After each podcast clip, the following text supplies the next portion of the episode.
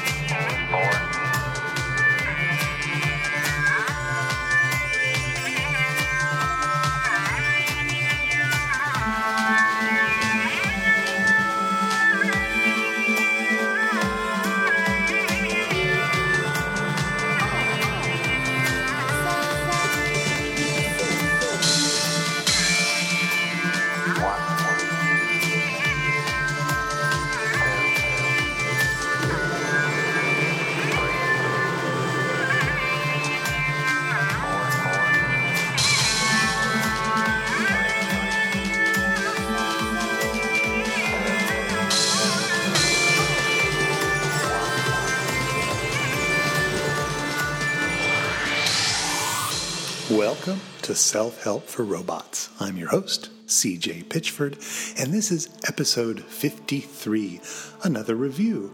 As there's a lot going on right now in the world, um, you know, the pre post apocalyptic visions that we may be uh, experiencing right now on a daily basis. Um, and, uh, well, with that in mind, like I said, I wanted to go through and review some things as personally, I mean, the most important thing that I could think of was the passing of my sister, and to make note of that by playing some music that was dedicated to her on the 50th anniversary of her date of birth. Um, and so that'll be coming up very soon because I think that as far as reviews go, that also in my personal life, I've um, I got nothing to say new about, um, you know, like new applications or demonstrations. Um, I've been talking about the uh, um, work towards programming emotions in the past and uh, also a theory of mind and, and even ethics and right from wrong and, and really how to teach a machine to love as uh, that it's possible. I mean, if uh, you know, if I can learn it, then anybody can. No, um, I know that it's something that uh, is going to take a lot of work to get to that point where um, you know, trusting souls um, is the goal. Uh, but in the meantime, I have uh, actually applied for a couple positions um, in robotics uh, where I work, and so we'll see how that goes. If the uh, future calls me from what Boston or San Francisco. Francisco. I do not know, um, but we will. We're going to give it a try. And um, so, yeah, that uh, as I said, a review. The um, really the big thing is to talk about uh, some music, um, as the passing of my sister has taught me many things. Um, and yes, that I do want to share those things as well. And part of that, well, is the good stuff, of course. That uh, um, as the time that I had making this music was also just phenomenal. Uh, and so yeah, let's, uh, without further ado, talk about December 27th, Friday evening, the opening session of Bird on a Wire. That is, that I had originally written some music for my sister called Bird on a Wire because, well, literally, there was this big fat hawk or falcon um, just plump sitting on this utility pole um, outside my window. Um, and yeah, that's the way kind of I name things sometimes. It's just, yes, that was so momentous that one uh, vision stuck with me. But no, on Friday, December 27th, I had to throw away all of my efforts because it just wasn't working for me. It would have been good as, you know, an exercise or something, but good for my sister? No. And so, well, I started with the same template, the same kind of uh, setup that I had originally come up with, which was really orchestral. And so, yes, the the women's voices of the uh, chorus uh, really uh, let um, some very nice tones, and the strings and the woodwinds made the very somber, profound opening of this uh, work and hang together and. Um, and then the percussionist showed up.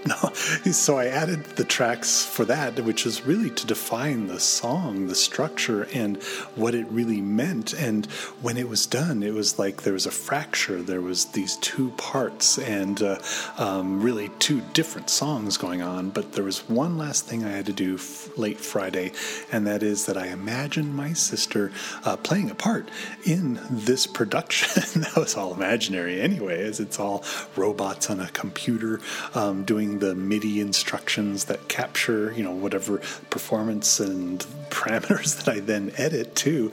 Uh, but uh, like I said, Friday night I imagined a part for my sister playing the sleigh bells as her birthday uh, was December 30th, you know, in the winter and uh, right in the middle of the holiday season or, you know, even after Christmas, not even in the, you know, exciting push towards, you know, the big holiday or whatever. Um, but, uh, but no, that, uh, so she could play that rack of bells that literally was mounted on the back of a sleigh until the musician said, Hey, I want to play with that and would, you know, take it apart and then uh, play or actually, you know, most uh, percussionists would use the uh, harness bells, the rounded um, safety bells that uh, um, would then be attached to a wooden handle. And um, but yes, so she could have her pick in this imaginary scenario of either type of sleigh bells. While of course, hey, I wanted a part two, and so I played the bass drum, which is really her part the same part, but uh, played on a bass drum. And so that wrapped up the Friday recording session. And the next day, Saturday, December 28th, started bright and early. And yes, there was this chasm between the percussionists and the rest of the orchestral sections. And well, that if you know the orchestral families, then you know that the brass family of instruments steps into that gap, and they did. Um, and so then, of course, I had the punch as well as uh, the real exciting parts, uh, the structure of the song, and and and yes, then it was you know really pulling together. But then it was time to add the guitar and the bass, the electric instruments, and they were so loud compared to everything else, of course. And and their parts are so simple, you'd think that it'd be just nothing, but because they're so loud, it has to be just right and just the right way, apparently. Uh, and yes, that Saturday night closed with some leaked audio. The roughs of the mix down um, somehow got out into the wild because I shared them. But uh, the reaction was, well, confusion maybe, or at least an emoji, you know, the chin scratching face emoji that, uh, well, and so, yes, Sunday morning, uh, you know, the session started on December 29th with a clear mission to improve uh, things in the mix that just weren't working, and uh, well, also to get ready for the diva, the main part, the solo, the instrumental uh, melody that pulls it together.